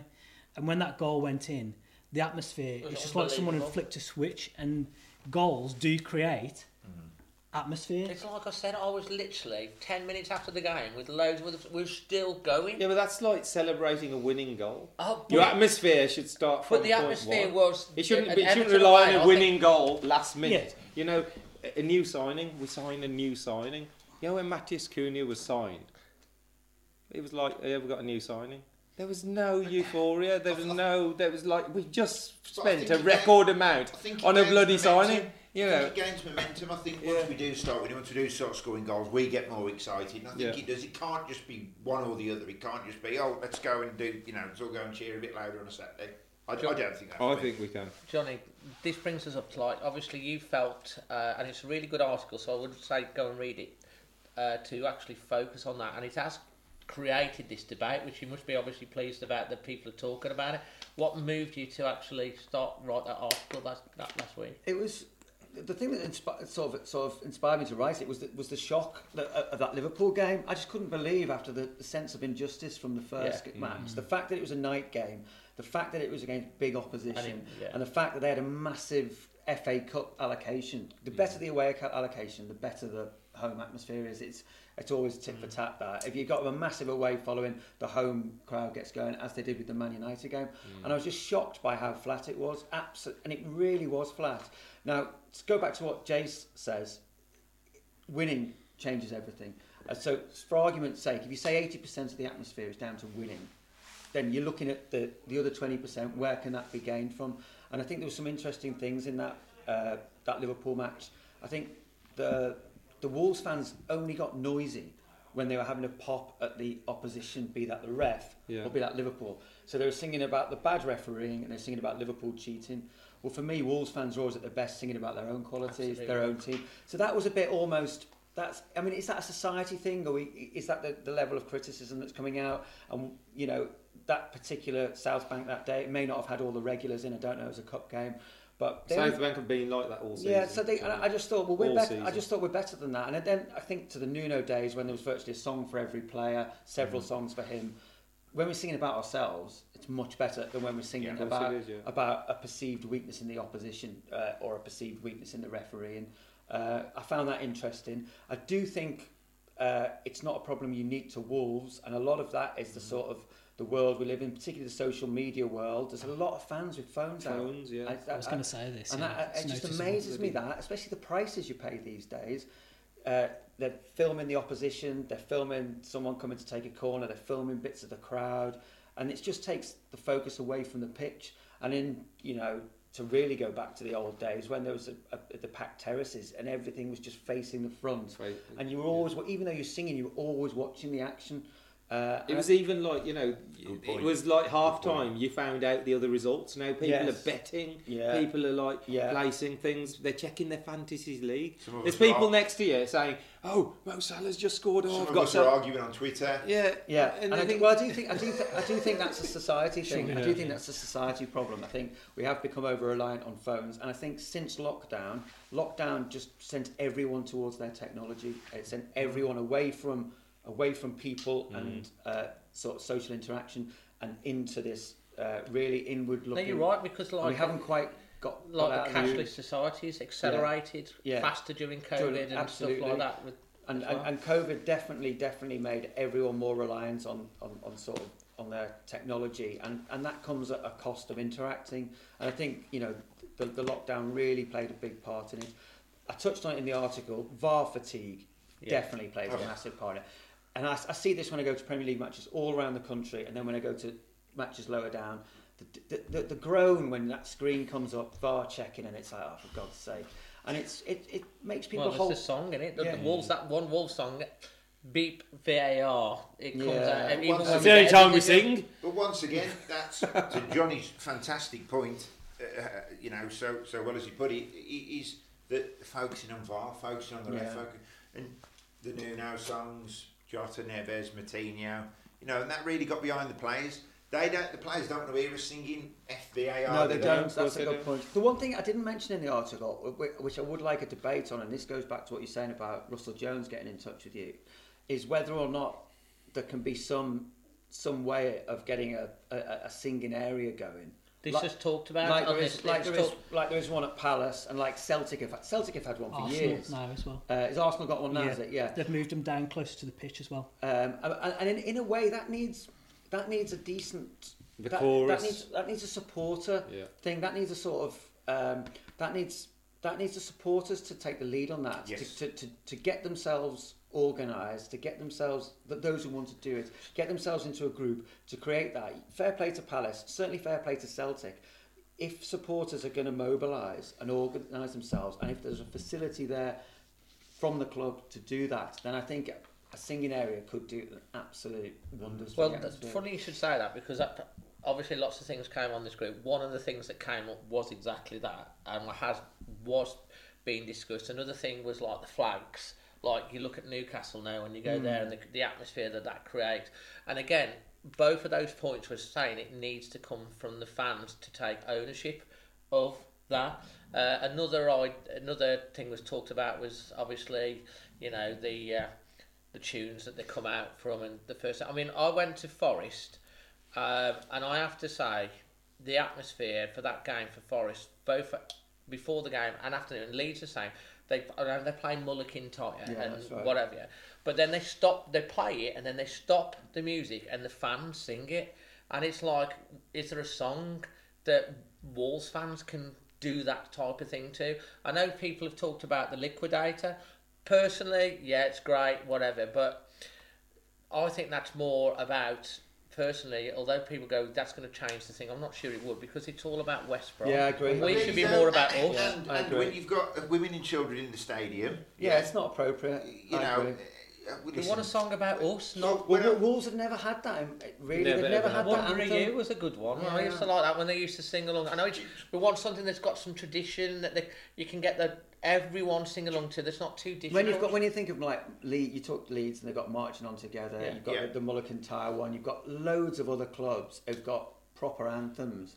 Wolves, for all their great support, have never actually had an anthem. Nothing. Do you know Well, it doesn't well? help. You know what? My, my son's big into sound and vision. We do events in India, like outdoor big events, and Wolves' PA system is by far the worst in the Premier League. You mentioned But, You know, you go to Brentford and you felt like you were in a disco when that music went off. You were bouncing, and it was for the home side.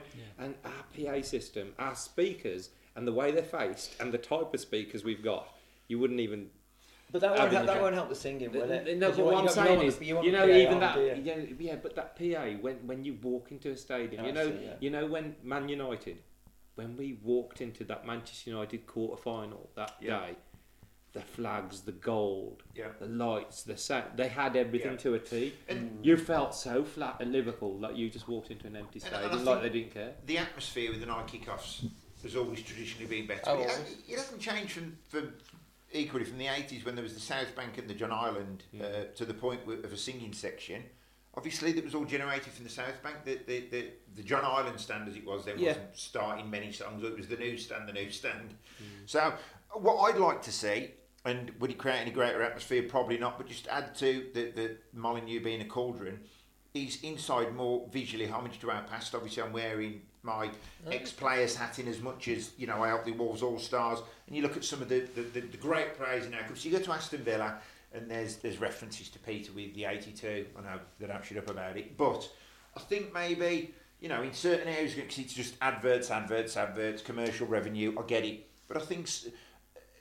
You know, something maybe a, a banner of some ex-players or from you know, I just think it might help and make it just, just more of a cauldron. I think that, that that's that's what it's got to be. This is what you just were saying about like, and I think Wolves need an anthem that sort of like goes back to the history of the club, and that can everyone can associate with, everyone can get behind. And I, I do think you go to some of the other clubs and you, you see round the stadium references to the history and stuff. And Banners that are permanently important. left and up Another there. idea that came out, obviously the flag thing was good. Something we think is there anything that is simpler? And one of the things that come about is to do with scarves. Is getting somehow getting the fans to buy into getting the scarves. and when we come out, they're all spinning the scarves. So it creates something different. Yeah. Like But they do that, you know, us. when Palace and um, there was another club recently. When they do that to an anthem, Yeah. so it's the anthem that gets them going. well, and the So visual, you- 'cause see- you might see- see everyone Everton Z spinning the cars, scarf. You know, they've got yeah, but that, those anthems are all traditionally linked to the club.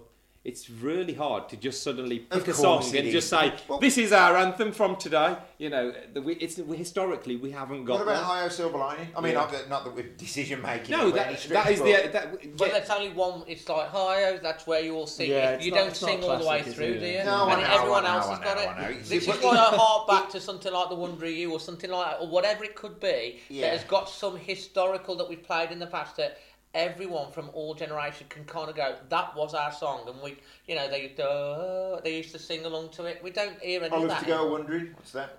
Yeah, I mean, if you've got any ideas and you've got any opinions and any thoughts on this, watching in the podcast, You're laughing at me. leave, leave, leave your thoughts in the comment section below under this, or on you know, get in touch, whatever, and we will pass it on because you've created a real discussion Yeah, that all thanks. the fans are buying into, and you know.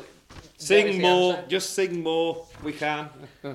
Right, let's move on from that. We're going to go on to now refereeing standards. Paul, we'll get, kick you off with this one because you're a big fan. Bloody hell. I'm not a fan, no. Um, I mean, there's a, there's a stark difference, I think, in the Premier League in general between what we see, you know, week by week in the Premier League and what we see in the Champions League and the, and the World Cup. There seems to be a massive gulf in, in difference.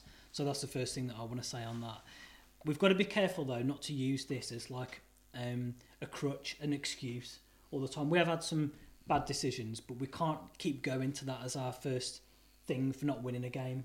So we've got to be careful with that. But I think um, the biggest problem was probably that Liverpool match with two um, two goals really that changed the whole complexion of that tie. The Salah goal, which um, probably is down to the rules rather than the referees. because there's no way he's not interfering with play. Is that when that ball's played, it's to him, so it's got to be interfering with play. So that that's a rule thing rather than referees. And we all know about our goal and how that should have stood. But um, one thing that I'll um, go back to is that Nunes penalty against Tottenham, um, Forest in the in the cup. I'm still up, upset about that because we could have been in that semi final. Yeah, I know. It's all right. I mean, it's, it's, okay. they lost 3 0 last night know, anyway, and they're not going to the final. I mean, the FA Cup, you go out of the third round, it's bad, but you're so far away from Wembley anyway. But if we'd have if we'd have got that penalty in the last minute and put ourselves into a semi final, that could have been massive. And I don't know how the referee, when he's like five yards away from that incident, and he sees Nunes's boot come off, and I think it's actually ripped, isn't it? How you interpret that as a dive because he books him, doesn't he, for that as as well. So I mean, that's a that's a terrible decision, and I can only hope that these things balance out over the course of the season. Well, but we I do think need to balance out the rest of the season. Jason, you're going to come in there. I was just going to say, are the authorities, uh, the football authorities, against Wolves? No, of course they're not. Um, is there a subconscious bias towards the top teams? Possibly. Um, years ago, it was, and I, I, I keep harping back to this. You know, obviously pre-VAR, it was nice to get to the pub and, and, and speak about the, the decisions and speak about you know the ref getting it wrong or whatever, and you'd quickly forget about it. Now, obviously, there's 30 odd cameras in the ground apart from at Anfield where they've, they've got a severe lack of them. Um, okay, oh, yeah. and and you know, VAR. Let's just remember why it was set up to obviously prevent this and, and to make sure that the decisions were right, and it, it, hasn't changed it. And Johnny made another great point about when, and that's the other thing with the atmosphere. Do you celebrate a goal? I mean, I think it's got a little bit better now, but originally, you know, do you celebrate a goal? You don't celebrate. It's just for me, you know, but I, I don't think that the referees are going right. Get one over on Wolves today. Of course, they're not. But it does seem there is a lot seems to be going against us, and and once again, you know, obviously what you said then, Paul, in as much as we can't make it an excuse. Yeah, but we can use it to galvanise us though. When we get a bad decision go against us, we can use that as an extra motivation, and you know, I'd like to see that. And the, the other stat that I want to just bring in before we move on: the last penalty we got given away from home in the Premier League in front of fans is now over three years ago. I can't do This this, is why anymore. we have it. This is another three years. A, there are there are It's other reasons. time. That's not just down to referees. I mean, obviously, we, I've already said today we don't get the ball in the box enough. But the last time we had a penalty away from home in front of fans was Southampton when we were 2 0 down at half time, 1 3 2. Tomo scored it, didn't he? Um, yeah, and the, in the lockdown games, our penalties that we did have away from home was Burnley, Brighton, and I think Southampton again. So we don't get decisions against big teams. That's what that stat could you could infer from that. Johnny, Yeah. um, a couple of questions on this. The VAR thing, obviously, um, if you're sat at home, you can see what's going on. If you're in the stadium, um, you're just wondering half the time what's going on. One, do you think the refs should be mic'd up, uh, like they are in other things, so you can hear the conversations? And Chris Humphries has got, we'll put, pull this one out of the questions for you, has asked, do you think referees should be marked, uh, mic'd up, as part of that, and have to do press conferences at the end of the games? I think the, I think making referees up could be beneficial for explaining the process of what they're asking from Yeah. VAR and Yeah. the process, like the fourth, like they do uh, for tries and in cricket for uh, in rugby. So when, when there's a try in rugby, when there's a cricket decision, they go through the process. I, I think it would be very bad if any other they- conversation was being listened to as well. I think it should only be for those. I think that's possible. Mm. Um, I don't think you should be listening to referees refereeing a match. But if, if the game stopped and they're having a conversation, I think that might be quite So enlightening. people can hmm. understand the So pro- people yeah. can understand the mm. process. I think a lot of people just don't understand the process of Yeah. decision making. And as, as Paul touched on, the, the people don't know the rules. So some terrible rules out there that people are confusing with terrible refereeing decisions, mm. and I think people aren't aware of that as well. So I think um, I think referees being mic'd up for the chat over the VAR decision could be beneficial. Yeah. Uh, I think getting them to do press conferences is nonsense. Absolutely not. You don't want to hear from referees. The more you hear from referees, the more they become a part of the game. It's worse for them because you make, give, make putting them on a on a sort of pedestal they don't want to be on. it's worse for us because it means the referee's having too much influence in the game. So absolutely not. I don't want to hear from a referee talking after a match. Uh, I don't think it's good for him. I don't think it's good for us. But yeah, I, I, I would be open to that idea of a referee on field having a chat with the VAR and us being able to hear that. But then we, they'd have to be very careful to make sure the mic's off for the rest of the time because Yeah. I think it is sacrosanct what the referee is saying to the players and all the rest of it. I don't think that's our business. Fantastic. It Fantastic. could start influencing decisions, couldn't it? And You it know, could, yeah, it even absolutely up and- could. Yeah, it, it, it Yeah. could. And I know for a fact, just uh, it's not the question you asked me, but I know for a fact from speaking to several top referees working in the game at the moment, they hate being given the VAR shift on a on a, on a Premier League match. They hate it because they feel they are I mean, in the in the control room. in the control room. Yeah. They hate, when, they, when when the list comes out, what are you doing this weekend? Oh God, I'm on VAR. They hate that more than anything. They just want a referee on the pitch. That's what they train to do. When they, they feel they're being asked to re-referee, Do- On that, do you not think like ex-players and stuff like that should they be, don't know the rules. The amount of ex-players who just don't know the rules. The wrong they thing. not be trained on that? Well, they'd have to prove they know the rules. That's the ref, part, part of the referees. Part of the referees that get to elite level is they know the rules.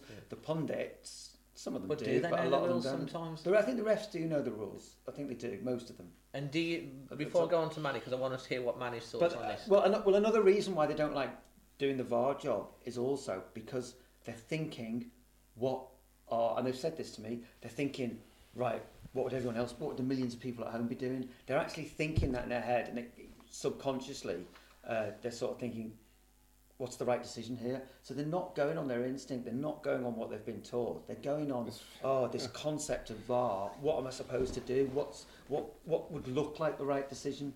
Uh, I, I, I think it's unfair. I think VAR has made refereeing worse and has lowered the standard of refereeing because it's just stuck something else in their head that wasn't there, and the instinctive decisions that they got right most of the time Yep. aren't being made anymore. Don't get me wrong, you could probably prove that VAR has made more correct decisions, but it's coming at a huge cost. It's a cost to the atmosphere at games, delays in the games, undermining referees on the pitch. It's just not worth it. Manny, It we've had like three years, is it? About that, VAR? yeah.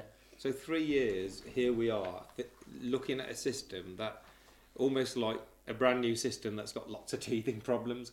Johnny's just mentioned behind the scenes where referees don't want to do that shift. So there's a there's obviously a lack of confidence in the, maybe in the system and in maybe in their duties. You know, one thing I would like to be taken away is that monitor. Get rid of it. If you've got a qualified referee in a room who's looking at 54 different screens and you say, Can you check that penalty? Was it a penalty? Yes or no? And he says, No, it's not a penalty. Okay, not a penalty. That's it. When you say, Oh, can you go and, well, can't you make a decision? You've got so many screens, you can't make a decision. You want me to go and look at it again. In cricket, you don't ask the umpire to go and look at your decision again. In rugby, they don't ask the rugby um, uh, referee to go and look at your decision again. They make the decision and tell him, no penalty. Okay, no penalty, and I, away I you think go. it's the inconsistency. Not everyone can be wrong. All the former Liverpool players were coming, not all of them obviously. Former Liverpool players were coming out. The fans in the stadium, the fans on social media. We was all. That was that was. just- I mean, that, that on that point, you know, that that one decision was down to not having a camera angle. That cameraman who was employed, Was he- he yeah. was he was working for ITV. So ITV are supplying the cameras and all the angles. It's the broadcasters that supply everything. So it's not um, VAR haven't got their own system. They rely on the broadcasters. that was handy though, wasn't it? That that cameraman also wa- that cameraman who zoomed in too quick was also a Liverpool fan. We heard from him. Oh. we heard from him. He was he was at the match, the home the home match on one of the cameras, and The um, plot uh, thickens. He, he was a Liverpool fan. But anyway, you know, there's this word that people use straight away on refereeing, and it's corrupt. Yeah. They use it a lot, don't they? Now, I'm 100% sure corruption exists in sport around the world and maybe in leagues in, you know, China and Middle East or whatever. There, there's probably things that go on. It does happen, believe it or not. People think oh, corruption, that's an easy word. It does actually happen. When you give people money, it ha- happens and it does come out. It's evident in sport, it's happened before. So, these decisions lead people's mind to think about oh what's going on are they protecting the big six do they want the same people at the top because they're the money earners they're the big teams they're the ones that take our brand worldwide. And the more decisions we get wrong, just feeds that. Mm-hmm.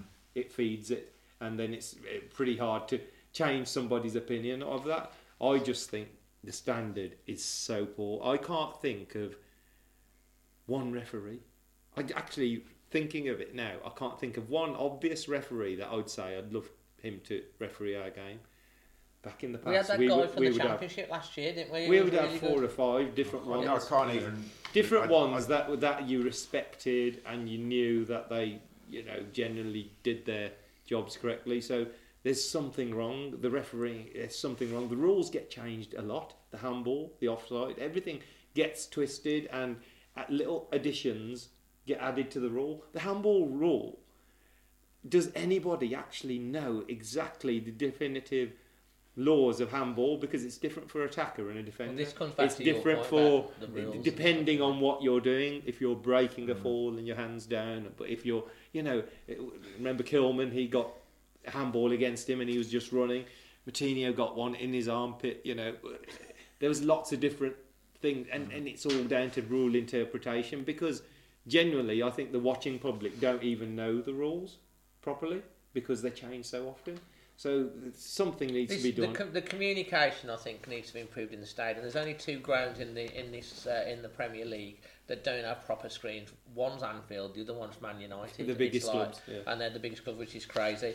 Just quickly on that before we go on to the the end of the podcast, do you think there's a subliminal bias? It's subliminal, or you know, in some people's mind, you talk about like the VAR yeah, and people subconscious stressing. bias. A subconscious. Um, I think that exists in life, uh, definitely. Uh, I think we see it in life, we see it in society. Um, so for it not to exist in football, um, it's probably naive to think it doesn't exist in football. That's a good answer.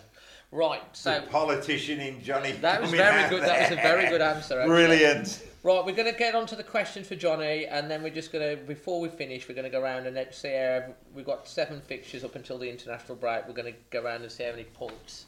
So, uh, before we get to that, though, we- it would be amiss of us not to mention that Wolves women are playing a WSL side, West Ham. Um, in Telford at the Bucks Head Yeah. on Sunday. It's a Come two- on, Wolves women. It's a 2 p.m. kickoff. You know, they're great, great progress. I would recommend uh, if you get the chance to go, go and get a ticket, go and support the girls. Um, you know, it'll be a massive upset if they get a result. And like what you're saying, let's get behind them and support them. It's the first ever game against like WSL opposition, which is huge. It's a real test for them, Yeah, and they deserve the support. You know, if you get a chance to get over there, it's two o'clock. You have to go and book your tickets because it's not a league match. You can't go in. You have to book your tickets online. So get on that. Um, and yeah, now we're on to Q and A for you for, Yeah, for the next fine. thing. So Johnny, um, this one. What is your best memory of Wolves growing up? Um, it would probably have to be something. I mean, I'm sort of born and bred in Liverpool, and it's my dad is, is the Wolves fan, uh, so that's why I follow Wolves. So it'd have to be something with him. Uh, and there was one game in particular. I remember when, and obviously Steve Bull was my hero. To, Yeah. to, to, to go back to, you know, uh, a couple of us in the room were, were around that time, and Bully was my hero in the 80s growing up. When I was on the school playground in Liverpool with them having the two best teams in Europe, and we were in the fourth division. So we saw the rise. Uh, so whenever Bully scored, I was a happy man, and if I was watching it with my dad, I was a happy man. And there was one game in particular. We were, it, it was a nothing season as it happened. We were back in the Championship or for second division, as we call then. We won two one away at Blackburn. It was Kenny Dalglish's Blackburn on a Tuesday night. He'd spent a fortune trying to get them promoted, and they were faltering. We were struggling under Graham Turner. We went one 0 down. Scott Sellars scored for Blackburn that night. I might have been at this game, I Yeah, think. and we were, we were we were on the terrace, and me and my dad had gone along on the chan off chance of getting it. It was it sold out because of Blackburn. It was sell out, and there were no tickets. But we found a Wolves fan selling tickets. Got on the away terrace, went one 0 down. Thought, well, that's rubbish. Then Bully scored. We got the equaliser, and then in the added time, Paul Birch. Oh. Um, What a legend. scored an amazing winner from about 30 yards. I think it was a bit of a goalkeeping howler. The keeper dropped it in. But it, I remember just jumping up and down on that terrace with the Wolves fans and my dad next to me. And then my hero had scored. And with it being Kenny Dalglish and the Liverpool link, I was so pleased to get one over him. So that was, even though the season turned into, an, I think we finished 10th or something, it was a nothing season, maybe 91, 92-ish. It was hmm. great. It was that. It just made me happy that day. So that's my happiest memory. Absolutely brilliant. Uh, Josh Woodbury wants to know how did you get into Sky Sports? Uh, I did a media degree at uni because I was I, I wanted to play the game professionally. I wasn't good enough, so the next best thing was working in sport. I did a media degree at uni. Went into local newspapers, local tele, uh, local radio rather for a bit. Covered um, Grimsby Town, Scunthorpe United, York City, all these clubs. yeah. Yeah, because I went to Leeds Uni and then slowly worked through. Did it ended up moving on to Talk Sport, covered the snooker for a little bit for them, and then. Um, I, luckily, someone tipped me off that there were jobs going at Sky, and I went in and applied and got one. I went. I didn't go in as a reporter at Sky. I went in quite a junior level Yeah. and worked my way back up. So I, I, I always, from leaving school, I wanted to get into sports journalism. That's brilliant. Um, this this one maybe you've already answered it. I don't know, but we'll, we'll put it out there anyway. Could be anything because you cover a lot of things. Yeah. Your favourite ever game? Not just Wolves. Anything? Uh, well, let's say they're not Wolves one then, for argument's sake. It'd have to be the Watford Leicester playoff semi final. Is that the one where they Oh had the penalty and it went yeah, the they, they, they saved the penalty Yeah. and they went down the other end and Troy Deeney got the winner and to be at that game was the most maddest thing ever and I often chat to Watford fans about this because it went a bit viral on social media afterwards I, I lost the plot covering it for Soccer Saturday the fans lost It the plot brilliant, letting off that was- fares running just- onto you were pitch. actually covering He it. was, Coming he for was Soccer reporting. Saturday, he yeah. actually, and it Oh, all Do I- the I- sound effects, Johnny. Oh yeah, my, my, my, my voice broke Voice a bit. I just just got so excited. I did, Oh, I did the penalty, and then obviously I was very excited for the penalty, and I had nowhere left to go when they went up the other end and scored. I just my voice broke. One of the lads in the office called it a scoregasm. Everything just went. Um, and the, the fans were on the pitch. The flares were going off. It was insane because if It was they, the they'd have scored that uh, penalty, they were through, Yeah, and then it out. broke, and Yeah. then yeah, it was Uh, incredible. so it was incredible, and the, it, it, had, it was the fact that it was the playoffs, which is the best thing ever. Uh, I miss the playoffs, even though we never won in them. I do miss the playoffs, and then um, it was just that moment. And I speak to Watford fans. This was ten years ago, and I speak to Watford fans now, and they say that was as good as winning, winning a trophy that moment because. There's only the odd team that ever wins trophies, and the, the rest of us are in the game. Moments. for Well, you've gone from the And that- depths of like Yeah. despair. I know. It reminds me of Zola, the. uh, wasn't it? Zola, It yeah. reminds me of the He was penalty big. shoot. He stacked it. He went running on the pitch to celebrate. Running on the pitch, it. his suit was Yeah. flying, his Well, it tie reminds was me of the penalty shootout when Wolves played Sheffield Wednesday. and They were 2 0 down and we That's won that penalty 3-0 shootout. Like, oh, 3-0 3 0 down, down, we're going yeah. out, and then we won the penalty shootout. Because you think that's it, and then you do. you've gone, your emotions have gone from one to the other. So Yeah. that's a brilliant answer. Um, Chess Wolf, how difficult is it to be a Wolves fan and not report on our matches? Uh, and not report. Oh yeah, I always want to get Wolves games. So it's it's difficult if you if you know Wolves are in a big game and you're somewhere else.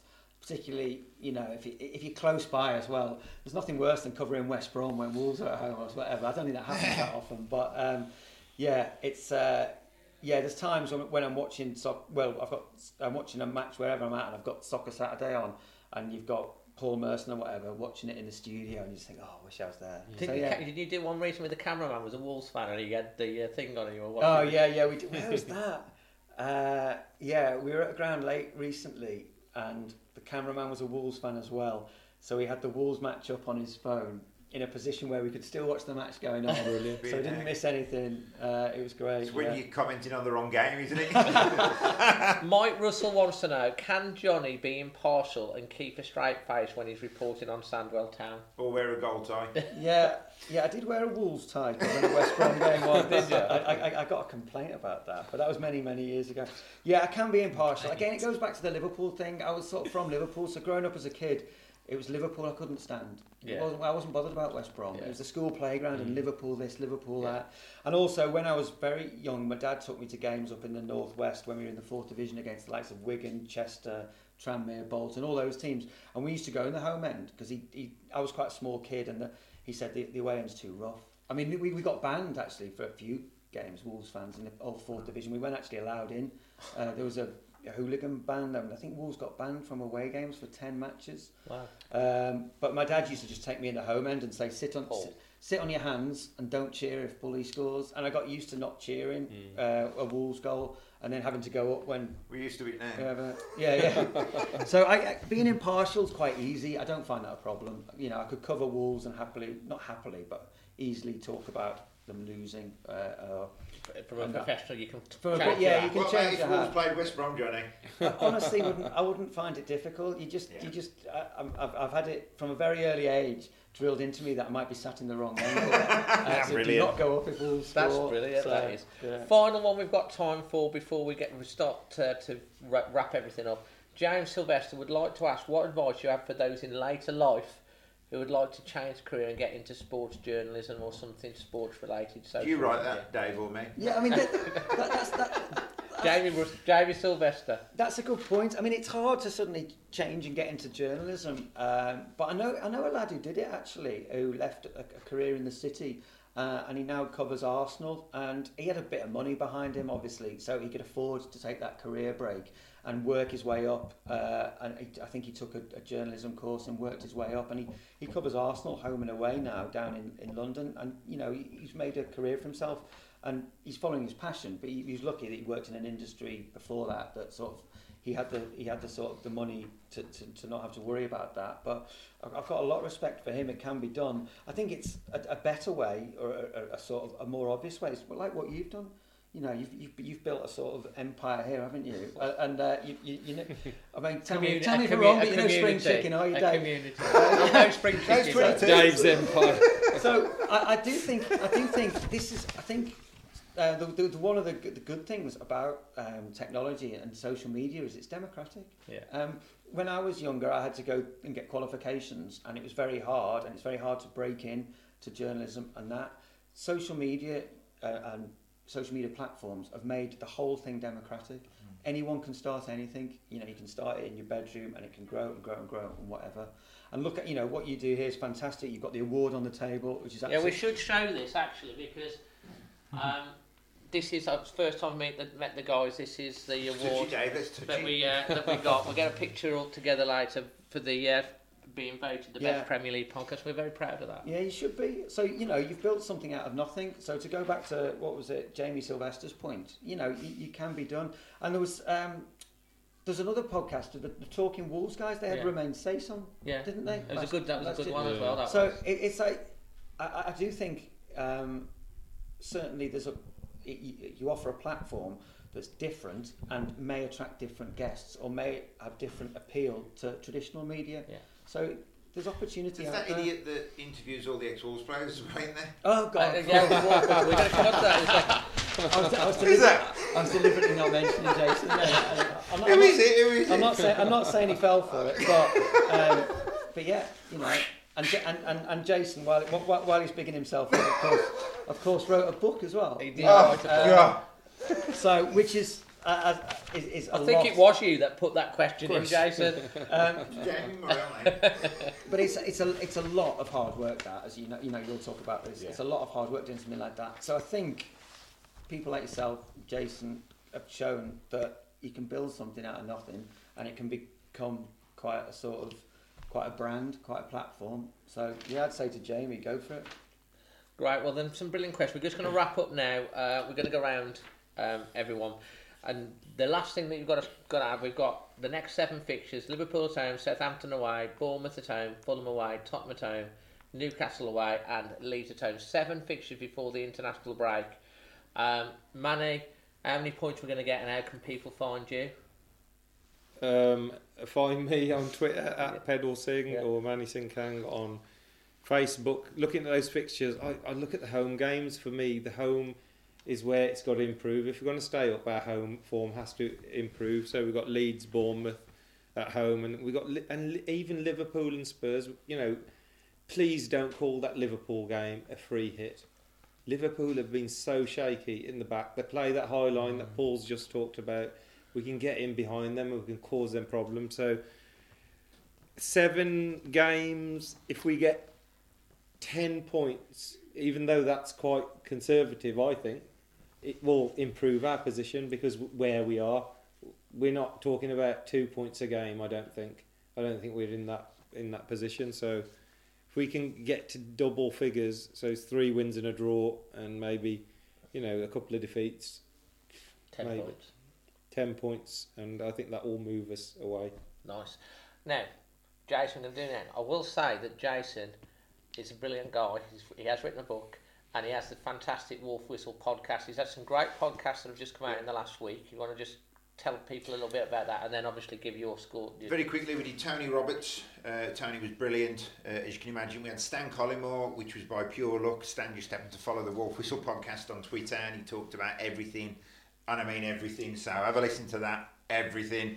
And uh, we also did uh, launched Ted Farmer at 83 years of age, fantastic. So three different eras, which was brilliant. Um, so where, where can you find me? Either Fox at Shipley or on Twitter, Wolves Premier. I will unblock you if I've blocked you already. Uh, what I will say is about the fixtures, just on to Manny's point, it's funny you should say 10 points because that's what I've gone for. Liverpool home, I've put nothing. I've, I've just put no points. And the reason I've done it, and it's not a free hit by any stretch, but I've gone zero, nothing against Liverpool. Southampton away, three points. Bournemouth at home, three points. Fulham away, uh, one point. Tottenham at home, nothing. Newcastle at home, nothing. Forest away, three points. So I've got 10 points out of seven games. I think that's realistic. If we get to double figures, I'd be over the moon. And if we get a draw against Liverpool, Tottenham, and maybe turn one of the wins into a draw, we're still there. That thereabouts. Southampton game is the hardest game in that seven because they are absolutely flying. Took City apart, didn't they? Yeah. Well, let's hope we, we have a good record of Southampton away though. Paul, how can people find you and uh, your your uh, score? Well, it's not scores, points. How we're getting. Um, yeah, so it's at Paul Mansell 10. Um, I think somewhere we need to do better than one point a game. Uh, because if we continue at that rate, it's probably not going to be enough. I think it would put us on 35 points. Not quite enough, I don't think that. So if our points are somewhere between 9 and 11 out of those seven, I think that's a pretty decent return. Um, it's a good opportunity, these games, because we're playing some teams around us.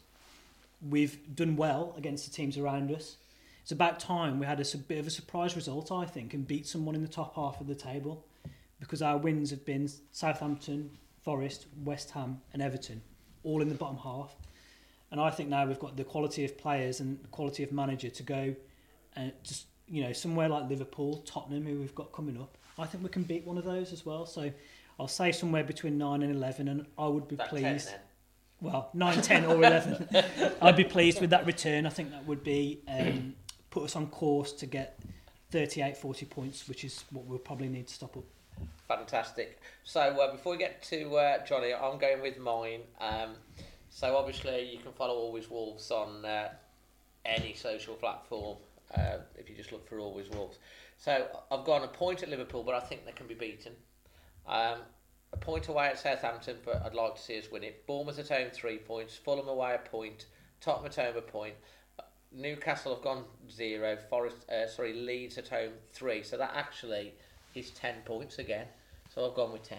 So is that Leeds we're playing? It's Leeds, yeah. Yeah, Leeds. Oh, so I It- thought, it's home Oh, okay, Leeds. at home. and home. it's at home. That's Right. that's incorrect. Um, yeah, I, I, I, I'm going to sound really negative now compared to you lot. I, I only think seven or eight points out of that. Yeah. I can't see us getting anything out of Liverpool, Fulham, and Newcastle. Okay. And after that, I think there are points to be had. I hate making predictions just to qualify that when this turns out to be nonsense. You a betting man, Johnny? No, well, I am, but the bookies win. um, yeah. So yeah, I, I think the, I think it's there's a really tough set of games. I think we have to beat Bournemouth. Um, uh, you have to get take three points from that. I think Southampton could go either way. I think Tottenham and for uh, Leeds either way as well. But I think there's big, I think there's tr- trouble against Newcastle, Fulham, and Liverpool. So I was I was only I'm only looking at seven or eight points. I hope I'm proved wrong. No, that's fair enough. I mean, at the end of the day, I think. Well, we we stay up then. yeah, Yeah, this is yeah, the question. yeah. Are we going to stay up? Yeah. And how many points we finish? I think Wolves will stay up um, I think we'll get because I think they're the three worst teams. Man Manny's itching for an argument in here, you can tell. I, I think I, I think I think Wolves Chucking will the bombs stay out, up, but innit? I think I think I think it's a low bar this season. Yeah. I think it's a low bar. Yeah, I think it could. I mean, uh, teams have like stayed up with 35, 36 before, and it could be that type of situation because there's like six teams, all very much, you know, Of much- very similar stature, very similar number of points. So let's next game. You know, that's what managers Let's say. The next game, let's them uh, go there and not just sit on our hands and um, uh, you know tape up our mouths. Actually, just create a bit of an atmosphere after being two weeks away. The- The transfer window will have closed, so that's it. You know, bang. That's the team we we've got. focus on. We get- just need to focus, get behind, shout, sing, scream, and suck the ball into the net. It works. Sucks. Yeah, can we have a lot more goals? And the yeah, let's hope that uh, these signings, the likes of Sarabia, Cunha, and all of the uh, all the rest, we start scoring some goals. Uh, guys, it's been an absolute pleasure. Thank you, Manny, Jason, and Paul. Uh, fantastic debut, Johnny. I hope you've enjoyed it. Yeah, it's great to see you all and chat. It was lovely. Thank you. It's been an absolute pleasure uh, having you on. And uh, guys, if you've enjoyed this, smash a like on the video. If you're watching it on YouTube on Catch Up, subscribe. And if you're listening to it on the uh, on the podcast on whatever, leave us a nice little comment and rating. Until the next one, from all of us here, always Wolves. Always Wolves.